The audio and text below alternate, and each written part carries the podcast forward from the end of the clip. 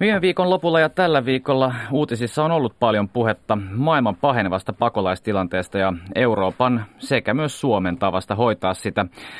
Kotimaassa on puhuttu vastaanottokeskusten täyttymisestä sekä viime perjantaina tulleen valtiovarainministeriön budjettiehdotuksen sisältämistä kehitysapuleikkauksista. Näistä nyt ainakin puhetta keskustelemassa on Amnesty Internationalin Suomen osaston toiminnanjohtaja Frank Johansson. Hyvää iltapäivää. Kiitos sekä Plan Suomen pääsihteeri Ossi Heinänen. Hyvää iltapäivää. Hyvää iltapäivää. Niin, maailman pakolaistihan tilanne on nyt ilmeisesti erittäin paha, ellei pahempi kuin koskaan. Viime vuoden alussa yli 50 miljoonaa ihmistä oli joutunut pakenemaan kodeistaan vainon tai konfliktien vuoksi. Ja tilanne on siitä entisestään pahentunut useiden etenkin Pohjois-Afrikan ja lähi sekasortoisten maiden tilanteen vuoksi. Tällä hetkellä arviolta 60 miljoonaa ihmistä on tien päällä. Tuossa ulkoministeriön kehityspoliittisen osaston päällikkö Pekka Puustinen sanoi toissapäivänä Ylen aamu että avun tarve on suurimmillaan sitten toisen maailmansodan ja että tällaista tilannetta ei meidän sukupolvemme ole aikaisemmin nähnyt. Isoja sanoja ja iso paha kriisi päällä. Miten te luonnehtisitte tämänhetkistä tilannetta? Aloitetaan vaikka Frank. Joo, siis tilanne on, on huomattavasti vakavampi kuin mitä se oli toisen maailmansodan aikana. Silloin oli noin 45 miljoonaa pakolaista ja, ja nekin itse asiassa etupäässä Euroopassa, johon panostettiin valtavasti erilaisilla jälleenrakennushankkeilla heti, heti sodan jälkeen. Tämä, tämä 60 miljoonaa on, on valtava määrä ihmisiä ja mua niin kuin hiukan ihmetyttää se, se tapa – josta tästä keskustellaan Suomessa. Ja, ja mä osoittaisin itse asiassa aika semmoisen niin voimakkaan syyttävän sorven mediaa kohti. Koska se kieli, jota käytetään, on, on sellaista, että me puhutaan vyöryistä ja me puhutaan hyökyaalloista ja tulvista. Kun Suomeen on tulossa ehkä 5000 tällä hetkellä – arviot ehkä, että olisi noin, noin 10 000. Jos halutaan ihmisistä niin kuin käyttää tämän tyyppistä ö, ö, kieltä, niin ehkä silloin se oikea vertaus siitä, että mitä Suomeen tulee, on niitä muutamia hiekanjyviä tai, tai muutama aallon liplahdus, koska tänne ei todellakaan ole tulossa paljon ihmisiä. Ne 5000, jotka on tullut tähän mennessä mahtuisivat kaikki Tammelan stadionille. Suurin piirtein sen verran kai Ilveksen ennätys niin kuin tänä vuonna on. Ja se arviokin kaikki mahtuisi tuohon Jokerien jäähalliin tuossa tässä ihan, ihan naapurissa. Et me, me puhutaan siis todella pienistä lukumääristä verrattuna siihen, missä on todellinen kriisi. Siis esimerkiksi Libanonissa, jos on noin 4,5 miljoonaa asukasta, siellä on puolitoista miljoonaa ihmistä, jotka on painunut Syyrian, Irakin kriisiä. Tai ajatellaan Keniaa, jossa resurssit on ihan toiset kuin mitä meillä on Suomessa sen vastuun kantamiseen näistä ihmisistä huolehtimiseen. Siellä oli 600 000 Etelä-Sudanista, Somaliasta, muualta. Nämä on ihmisiä, jotka ovat, niin kuin sanoit, joutuneet lähtemään kodeistaan – sotien vainon ö, ö, takia jättäneet kaiken, ö, lapsiperheitä, ö, vanhuksia ja muita, jotka haluavat turvaan. Ja, ja Suomella on itse asiassa meidän niin kuin, kansainvälisten velvoitteiden mukaan sopimukset, joita me ollaan allekirjoitettu, jotka on viety meidän omiin lakeihin, velvollisuus huolehtia näistä ihmisistä ja, ja, ja mun mielestä se pitää tehdä. Kuinka Ossi Heinänen No oikeastaan mä, mä voisin kompata tässä Frankkia aika paljon tässä, että tämä on mun mielestä erittäin merkittävä, että pitäisi ymmärtää se, kuinka suurin osan nämä niin kuin lähivaltiot ja maat hoitaa itse asiassa tästä, ja tai kantaa tästä vastuusta. Eli se on todella pieni osa, joka sieltä tulee Eurooppaan ja vielä vielä paljon pienempi, mikä siitä tulee Suomeen. Ja, ja tota, mä jotenkin näen tässä paljon samaa keskustelua, mitä nyt on näissä kehitysapuleikkauksissa käyty, eli semmoinen vahva henki ainakin osalla ihmisistä ja, ja erityisesti nyt tuntuu olevan nykyisellä hallituksella, että, että nyt niin kuin hoidetaan omat asiat ensin, että tämmöinen niin kuin globaali vastuu on unohdettu ihan täysin. Ja mun mielestä se on vain hyvin itsekästä puhetta. Eli kyllä meillä niin kuin ihmisyyteen kuuluu se, että me, meidän niin kuin se – solidaarisuus ja toisista välittäminen ei lopu tuohon valtion rajan kohdalle. Eli, eli tämä on semmoinen asia, jota mun mielestä niin kuin pitäisi ehdottomasti Suomessa muuttaa. Ja koko tämä hoidetaan omat asiat ensin on aivan niin kuin käsittämätön argumentti, koska sitä voidaan jatkaa niin pitkälle kuin halutaan. Se on päättymätön. Eli jos me nyt suomalaiset kuulutaan maailman rikkaimpaan prosenttiin, niin onko me hoidettu omat asiat kuntoon sitten, kun me kuulutaan maailman rikkaimpaan promilleen, tai sitten kun yksikään mies ei hakkaa vaimoaan, tai yksikään lapsi ei jää heitteelle, tai kaikilla on alle kaksi vuotta vanhat autot. Missä vaiheessa meidän asiat on kunnossa? Enkä halua vähätellä sitä, etteikö Suomen talous varmasti on huonossa jamassa ja Suomessa on paljon ongelmia, mutta me pystytään hoitamaan molemmat. Me pystytään hoitamaan meidän omat ongelmat ja silti kantamaan tämä globaali vastuu. Ja meidän pitää tehdä se, koska me ollaan ihmisiä.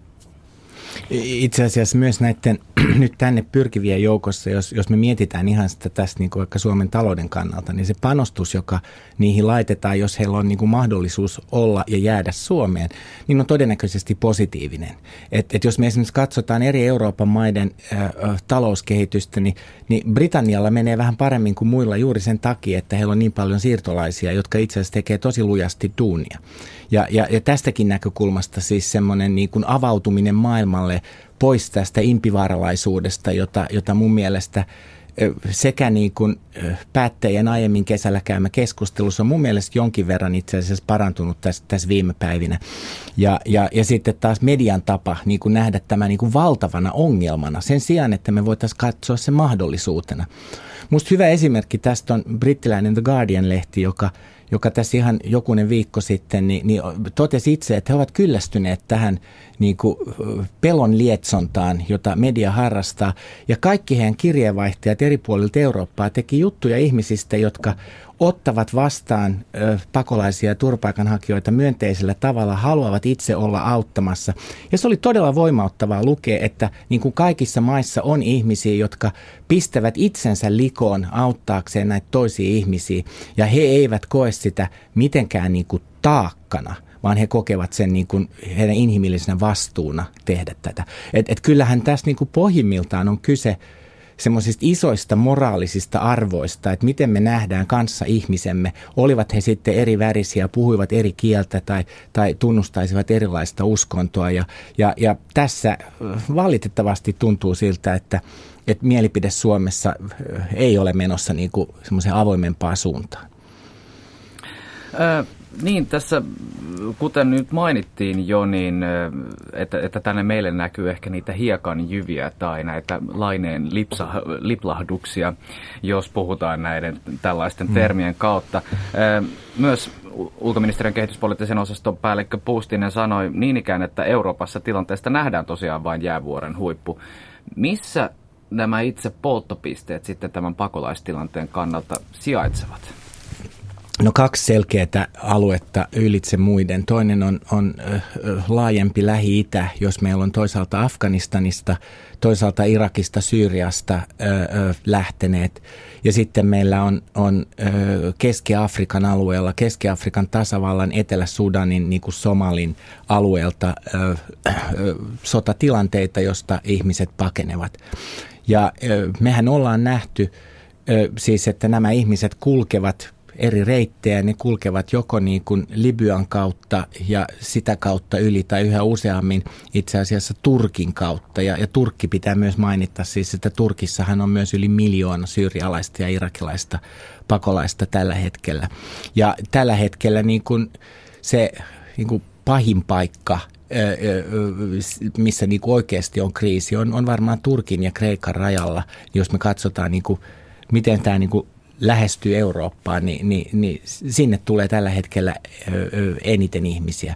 Se tapa, miten, miten Eurooppa on reagoinut tähän, on ollut jotenkin niin kuin itse asiassa vastenmielinen. Eli, eli siis se, että sen sijaan, että lähdettäisiin liikkeelle siitä, että nämä ihmiset pitää pelastaa – merihädästä ja saattaa jonkinnäköiseen turvaan, niin se on nähty enemmän tämmöisenä turvallisuusoperaationa, jossa siis se nähdään rajavalvonnan operaationa, että ei päästetä näitä ihmisiä maihin. Ja meillä on tutkittu tietoa vaikka kuinka paljon niistä sanot, niin sanotusti niin kuin pushbackeista, eli niin kuin takaisin työnnetään. Että jos löytyy laiva kansainvälisellä vesillä, niin se pakotetaan takaisin siihen satamaan, mistä se on tullut sen sijaan, että näitä ihmisiä autettaisiin. Ja, ja pahin esimerkki kai tästä on se, että Suomi on myös nyt mukana siinä operaatiossa, jossa pohditaan ihan aidosti sitä, että, että pommitetaanko näitä, näitä laivoja Libyassa, jotta kukaan ei pääsisi lähtemään. E, eihän se sitä niin kuin, ongelmaa poista, se vaan tekee näiden ihmisten tilanteen vielä vaikeammaksi. No oikeastaan voisin lisätä ihan lyhkästi vaan tähän, että, että, että, että siellä Afrikassa, jossa esimerkiksi Plan Suomen hankkeessa kahdella pakolaisleirillä Ugandassa ja Etiopiassa, Etelä-Sudanin pakolaisia on, on meidän työntekijät tavannut, niin on sanonut, että ei siellä ihmiset, no ei ne, ei ne niin Suomeen halaja sieltä, ei niiden niin päällimmäisenä haluna päästä Suomeen, ne haluaisi mennä takaisin kotiin, jos se olisi mahdollista, mutta se tilanne on niin paha siellä omassa kotimaassa, että ei he, ei he voi mennä sinne. Et sen takia sitten tämmöiset niin mun mielestä aika löysät heitot, mitä tänäänkin mediassa on nähty, että 15 000 maksimissaan viidesosa on oikeita turvapaikanhakijoita, jotka sen ansaitsee ilman siis mitään faktapohjaa näitä heitetään, niin, niin tuntuu kyllä todella kummalliselta, että kyllä näillä ihmisillä on oikeasti hätä, eikä kukaan varmasti kodistaan lähtisi, jos ei olisi pakko lähteä. Hmm. Niin, pakolaisleireillähän voi joutua viettämään hyvinkin pitkiä aikoja. Sieltä haetaan sitten kiintiöpakolaisia, joita Suomikin ottaa vastaan. Olosuhteet eivät ole järin hyvät ja ihmisiä kasvaa, lapsia kasvaa jopa, jopa kouluikään saakka mahdollisesti pakolaisleireillä. Mm. Tässä kun tämä välimeri mainittiin, niin siitähän on kirjoitettu myös ihan tituleerattu sitä pakolaisten joukkohautana välillä. Muun muassa Brit- brittiläinen Time-lehti kirjoitti tällaisen artikkelin tuossa keväällä. Nythän tässä muun muassa Amnesty kesällä kommentoi, että pakolaishukkumiset on saatu alenemaan kylläkin Välimerellä tämän EUn huhtikuisen päätöksen lisätä Joo, joka, joka itse asiassa osoittaa siis sen, että, että vaikuttamistyö esimerkiksi meidän kaltaisten järjestöjen kautta tuottaa tulosta. Koska se, mitä tapahtui, oli siis, että viime, viime kesänä Italia niin kuin omin kustannuksin ylläpiti hyvin laajaa tämmöistä etsintä- ja pelastusoperaatiota Välimerellä ja onnistui pelastamaan valtavasti ihmisiä. Sitten Italia oli sitä mieltä, että muutkin Euroopan maat voisivat olla mukana maksamassa tästä operaatiosta. Muut maat eivät halunneet tätä vastuuta kantaa ja se EUn operaatio pieneni noin kolmasosaan entisestä ja se valvonta-alue, jossa siis näitä merihädässä olevia etsittiin, oli huomattavasti pienempi kuin, kuin viime vuonna. No kun tämä johti usean tuhannen ihmisen kuolemaan muutamissa päivissä, niin, niin, niin tota, se tietenkin käynnisti valtavan semmoisen niin tunnetilan ja, ja meidän puolelta ison kampanjan, jossa me haluttiin painostaa eurooppalaisia päättäjiä siitä, että näin ei, näin ei voi toimia. Ja sen seurauksena itse asiassa tällä hetkellä on keskisellä välimerellä voimassa suurin piirtein samanlainen pelastusoperaatio kuin mitä oli, oli vuosi sitten Italian toimesta. Eli sitä aluetta on laajennettu, sinne on, on, on laitettu lisää resursseja ja tällä hetkellä sieltä pelastetaan varmaan päivittäin noin tuhat henkilöä ää, merihädässä. Eli, eli tässä on positiivinen kehitys. Mutta mä, mä ehkä haluan palata vielä siihen, että, että, että yksi ongelma siis on, on, on se, että, että tällä hetkellä oikeasti ainoa tapa päästä Eurooppaan on, on se, että sä, sä yrität tulla niin kuin turvapaikanhakijana tai pakolaisena. Ja, ja, ja tämä johtaa semmoiseen tilanteeseen, jossa meillä on henkilöitä, jotka eivät ehkä niin kuin kunnon prosessin jälkeen koe sellaista henkilökohtaista vainoa, joka oikeuttaisi turvapaikkaan. Ja jos tä, niille tarjottaisiin sen sijaan niin kuin laillisia maahantuloväyliä, eli, eli mahdollisuutta tulla – Eurooppaan, vaikka työhakuun tai, tai jollain muulla tavalla, ilman että heidän pitää niin kuin palkata salakuljettaja ja tulla jotain muuta kautta, niin tämä todennäköisesti purkaisi ö, ö, isostikin tätä painetta sekä niin kuin rajavalvonnassa että sitten tässä turvapaikkajärjestelmässä, koska silloin ihmisillä olisi ihan aidosti niin kuin tapa – päästä tänne turvaan rakentamaan uutta elämäänsä. Vaikka samalla tavalla kuin suomalaiset aikanaan meni siirtolaisina Yhdysvaltoihin 1800-luvulla tai, tai Ruotsiin 1960-luvulla. Että, että tuntui vaan siltä, että nyt ei ollut niin kuin minkäännäköistä tulevaisuutta tässä omassa maassa ja sitten lähdettiin jonnekin muualle hakemaan sitä parempaa tulevaisuutta. Ja mä olettaisin, että itse asiassa tämä prosessi on, on hyödyntänyt sekä sitä vastaanottavaa maata että sitä lähtevää niin kuin Suomea tässä tilanteessa, että me ollaan varmaan rikastuttu niistä kokemuksista, mitä sitten aikanaan kotiin palavat ihmiset kertovat ja, ja, ja ovat oppineet siltä siitä uudesta kotimaasta. Suomesta on varmaan lähtenyt aika paljon isompi määrä ihmisiä yhteensä pois kuin mitä tänne nyt on niin kuin tulossa, jos miettii vaikka just tätä Varmaan kymmenkertaisesti niin, itse asiassa. 60-70-luvulla. Niin. Joo. Niin, tästähän on puhuttu, että onko jonkinnäköinen on, tai on kysytty, onko solidaarisuus unohtunut. Uutispuntari on todella meneillään nyt Radio Suomen ajan tasassa ja keskustelemassa on Amnesty Internationalin Suomen osaston toiminnanjohtaja Frank Johansson sekä Plan Suomi-säätiön pääsihteeri Ossi Heinänen. Päästään tästä solidaarisuuskysymyksistä ja näistä pakolaiskysymyksistä. Mennään vielä, yritetään päästä kotimaahan saakka tuossa kohta, mutta sen verran tähän tota, kehitysapuleikkausten pariin. Nythän on ehdotettu, että ainakin 200 miljoonaa leikattaisiin kehitysapua. Tätähän on pitkään jo puhuttu kyllä, että onko, tai on kritisoitu sitä, että onko Suomella nyt sitten varaa auttaa ja onko se kehitysapu sitten hyödyllistä. Plan Suomi, mitä Plan Suomi muun muassa nyt tekee ulkomailla? Minkälaista kehitysapua? No mehän ollaan lasten oikeusjärjestö, eli meillä lapset ja erityisesti tytöt, kaikista heikommassa asemassa olevat lapset on se meidän niin kuin kohderyhmä ja, ja, ja kaiken ydin. Ja toimitaan tietysti ihmisoikeusperustaisesti, niin kuin Suomen kehitysyhteistyössä nyt valtaosa toimii, toimii ja, ja, ja pyritään auttamaan ää, näitä lapsia ymmärtämään omat oikeutensa ja lasten ympärillä toimivia aikuisia ja sitä kautta niin kuin ottamaan itselleen sen vastuun ja, ja, ja, ja löytämään ne kyvyt, joilla ne, he pystyvät sitten auttamaan itse itseään. Me toimitaan, Plan toimii noin 70 maassa maailmanlaajuisesti ja, ja, ja Plan Suomella on, on hankkeita reilussa kymmenessä maassa tällä hetkellä vielä, mutta nyt meidän rahoituksesta leikataan 43 prosenttia pois ulkoministeriön rahoituksesta ja se, se tarkoittaa, mulla on laskettu, että noin 180 000 lasta, kaikista köyhintä lasta, niin uhkaa jäädä meidän avun ulkopuolelle näiden leikkausten takia. Että kyllä tässä todella valtavasta isosta leikkauksesta on kyse. Itse asiassa se leikkaus on noin 330 miljoonaa ja on itse asiassa isoin leikkaus. Mistään muusta sektorista ei leikata lähellekään yhtä paljon kuin kehitysyhteistyöstä. Niin eilen tuossa evankelis-luterilaisen kirkon arkkipiispa Kari Mäkinen kritisoi tätä Sipilän hallituksen kehitysapuleikkausta. Mäkinen sanoi, että leikkaukset henkivät lainaus, suostumista sellaiseen yhteiskuntaan ja maailmaan, jossa vahvat pitävät kiinni omastaan kiinni ja ne, jotka eivät selviydy, jäävät oman onnensa nojaan. Tähän viestiin kirkko ei voi yhtyä. Ja Mäkinen myös jatkoi vielä niin, että tästä, että muun muassa käsittääkseni Planilläkin on näitä hankkeita, jotka ovat pidemmän aikaisia. Ja nyt Mäkinen kiinnitti huomiota siihen, että tämä tapa leikata, että leikataan heti ilman, että näitä projekteja voitaisiin ajaa hallitusti, niin osoittaa, osoittaa piittaamattomuutta. Kovia sanoja nämäkin. Onko tässä nyt näin käymässä, että todella nämä hankkeet keskeytyvät ikään kuin seinään?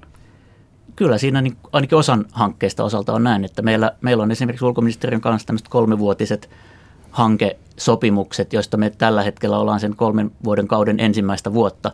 Eli ollaan monia hankkeita aloitettu juurikin tänä vuonna näissä meidän ohjelmamaissa. Ja nyt sitten ensi vuoden alusta me joudutaan ne ajamaan alas osa niistä, että on se tosiaan 43 prosenttia tämä leikkaus, että toki meillä nyt sitten osa niistä ohjelmista jatkuu. Et, et kyllä se, että se edes mitään tämmöistä niin kuin liukumavaihetta, niin, niin tuottaa taatusti paljon ongelmia ja, ja ei ainakaan – edesauta sitä, että, että, että jotain näistä hankkeista pystyttäisiin jollain muulla tavalla sitten hoitamaan siellä tai saamaan joku muu äm, järjestö esimerkiksi jatkamaan näitä hankkeita. Tähän vielä sen verran, että kehitysaputoiminta on kuitenkin kritisoitu myös siltä, sillä perusteella, että se saattaa ikään kuin uhriuttaa ihmisiä siellä kohdemaassa, missä tätä kehitysapuyhteistyötä tehdään. Miten, miten tämmöiseen kommentoit?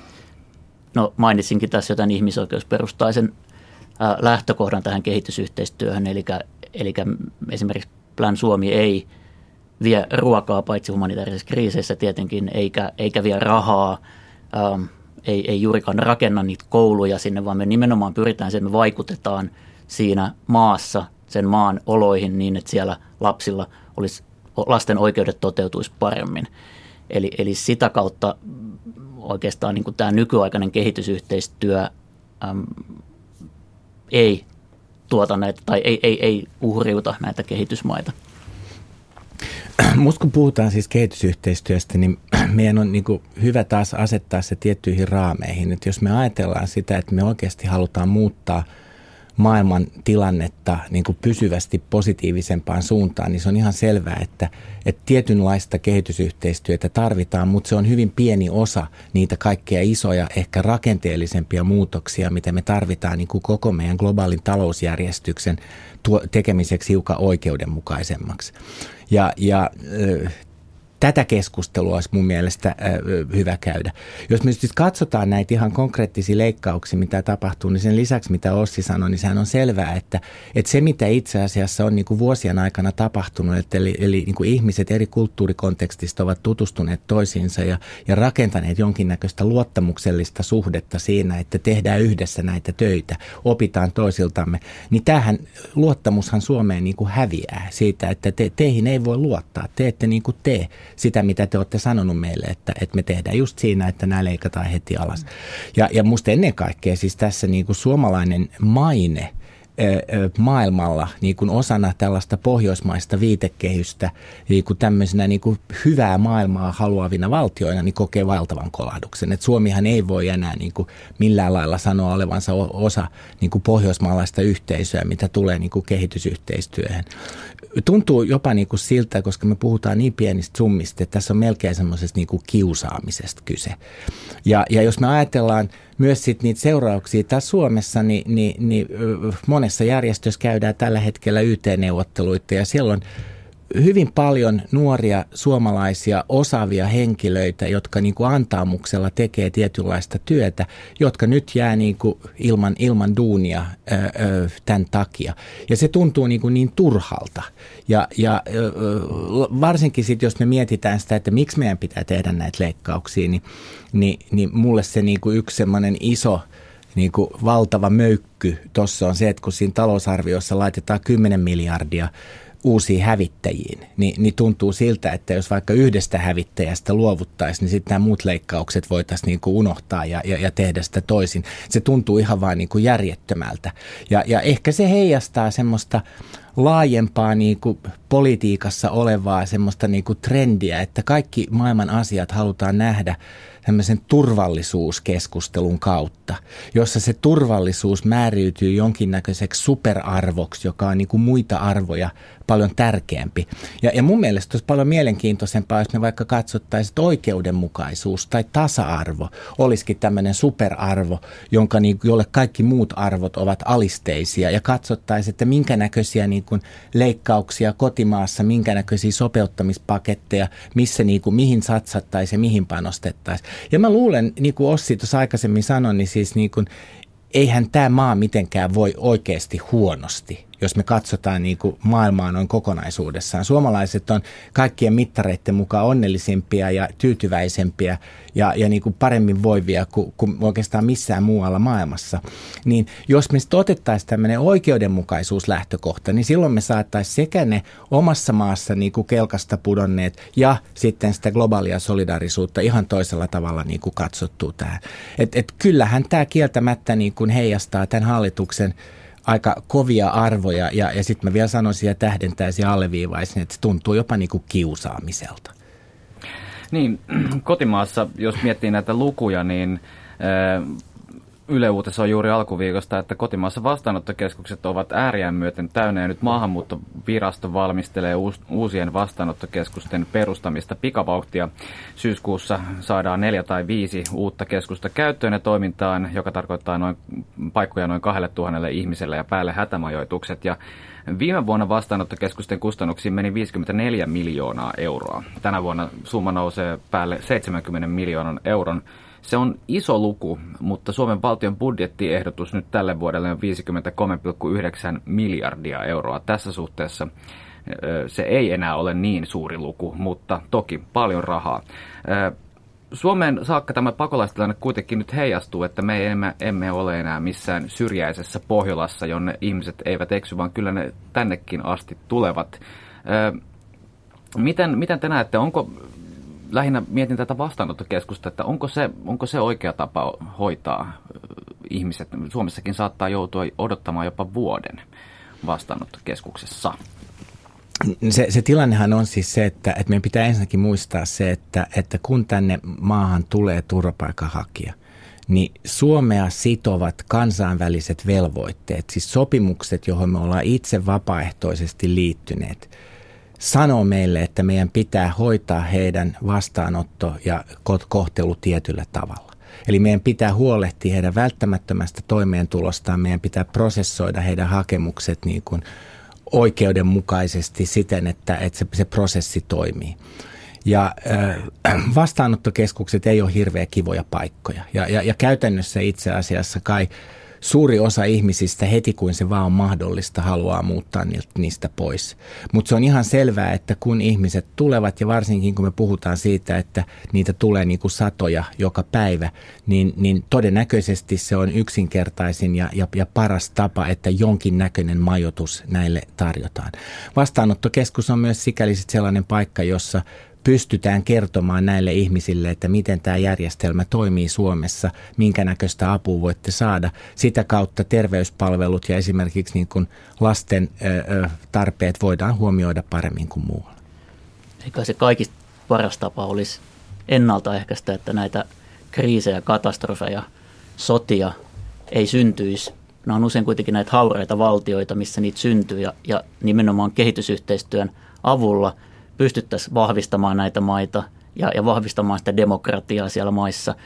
Mutta ne on tietenkin pitkiä prosesseja ja ne, ne tulokset ei synny niin kuin yhden hallituskauden aikana varmastikaan.